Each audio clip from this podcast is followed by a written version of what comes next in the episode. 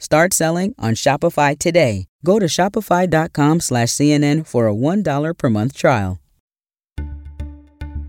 Hey everyone, I'm David Chalian, the CNN political director. This is the CNN Political Briefing. Here's what you need to know in politics for Thursday, June 30th. The Supreme Court ends its blockbuster term with new rulings and a new justice, but what endures is an emboldened conservative majority. There were some big rulings out of the Supreme Court today, the final two opinions handed down from the court, but nothing will really top the historic nature of today. I, Ketanji Brown Jackson, do solemnly swear that I will support and defend. because Ketanji Brown Jackson was officially sworn in as the 116th Justice of the United States Supreme Court. And she is the first black woman to ever serve on the nation's highest court. Now, Justice Jackson took two oaths today. Chief Justice John Roberts delivered the constitutional oath, and Justice Stephen Breyer administered the statutory oath. And Justice Breyer, of course, was doing so in his final act as a Supreme Court justice because it is he who Ketanji Brown Jackson is succeeding after his nearly three decades of service on the bench. There will be the formal investiture ceremony for Justice Jackson in the fall. That's when, if you recall, you may see that image where the Chief Justice greets the newest member of the court on the steps of the Supreme Court. So there will be some pageantry at that time in the fall at the beginning of the term. As you may recall, President Biden nominated Jackson back in February, and the United States Senate confirmed her to the position in April. Here was Biden celebrating that confirmation back at a White House event on April 8th.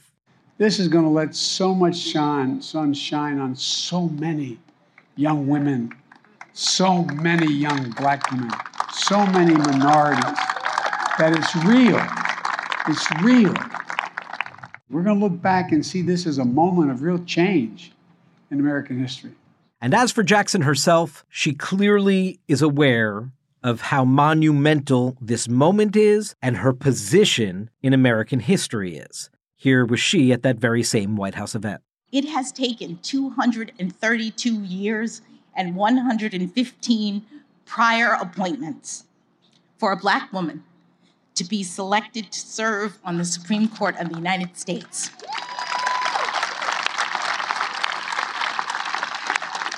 But we've made it. I strongly believe that this is a moment in which all Americans can take great pride.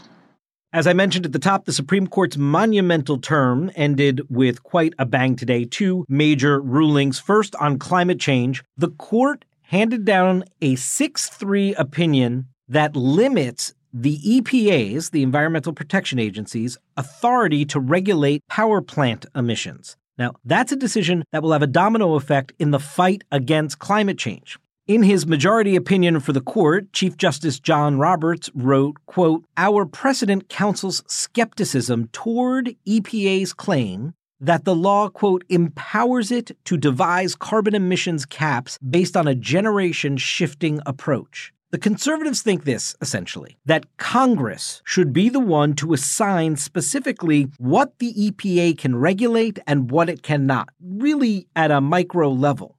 That is something that the three liberals who dissented totally disagree with. Justice Elena Kagan, in her dissent, sounded the alarm about global warming, writing, quote, the court appoints itself instead of Congress or the expert agency, the decision maker on climate policy. She goes on to write, I cannot think of many things more frightening. This court ruling is going to make it much harder for the Biden administration to slash carbon emissions, which was a main goal of the Biden administration. And carbon emissions are one of the main drivers of global warming. President Biden called the EPA ruling today, quote, another devastating decision that aims to take our country backwards. And he was committed to the notion that he, quote, will not relent in using my lawful authorities to protect public health and tackle the climate crisis. The second major decision from the High Court today was on immigration policy, and this was a 5 4 opinion that actually handed President Biden a victory, although one with caveats and could potentially be just a temporary victory. This relates to the Trump era policy known as the Remain in Mexico policy, and the court ruled that the Biden administration can end that Trump era policy.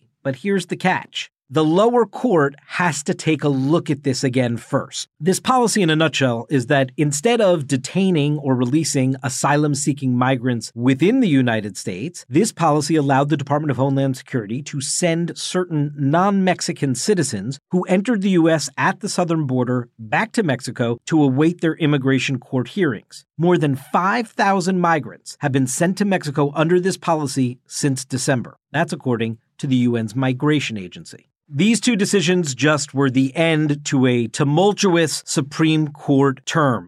Obviously, the pinnacle of that tumult was the decision from the court to overturn 50 years of precedent by overturning Roe v. Wade and eliminating a federal constitutional right to abortion. Very consequential court ruling has sent governors and state legislatures and politicians of all stripes scrambling to figure out how to respond. And that includes the President of the United States, who, on the world stage today, had this to say about the Supreme Court. The one thing that has been destabilizing is the outrageous behavior of the Supreme Court of the United States on overruling not only Roe v. Wade, but essentially challenging the right to privacy the president upping his rhetorical criticism and attack on the court, and that was met with a muscular response by Senate Minority Leader Republican Mitch McConnell, who called Biden's comments unmerited and dangerous. In a written statement, he said, Attacking a core American institution like the Supreme Court from the world stage is below the dignity of the president. He went on to write, He's upset that the court said the people, through their elected representatives, will have a say on abortion policy. That does not destabilize democracy, it affirms it. Beyond his criticism of the court's ruling on Roe, Joe Biden made some news today about how he hopes the Congress will respond. I believe we have to codify Roe v. Wade in the law, and the way to do that is to make sure the Congress votes to do that. And if the filibuster gets in the way, it's like voting rights. It should be we provide an exception for this, require an exception to the filibuster for this action to deal with the Supreme Court decision. Of course, the question becomes how aggressively is Joe Biden going to push for that? Because what became clear again today, the math in the Senate simply isn't there to even do a carve out for abortion rights or privacy rights or voting rights. Because Joe Manchin and Kyrsten Sinema, two Democrats, remain committed again today from statements from each of their offices to not supporting that notion. They do not support a change in the filibuster rules, even for those specific issue areas. So that means Joe Biden is left hoping that he can get a couple of more Democrats elected to the Senate in November in what is going to be a very tough political environment for Democrats, but he's hoping to expand the Democratic majority by a couple of votes so that he has the numbers to actually make this change. Of course, if the House of Representatives falls to the Republicans, the notion of any law passing through Congress to get to the president's desk that codifies Roe into law is far fetched. That's it for today's political briefing. Thanks so much for listening, and please take a moment and be sure to follow us wherever you get your podcasts. We'll talk to you tomorrow.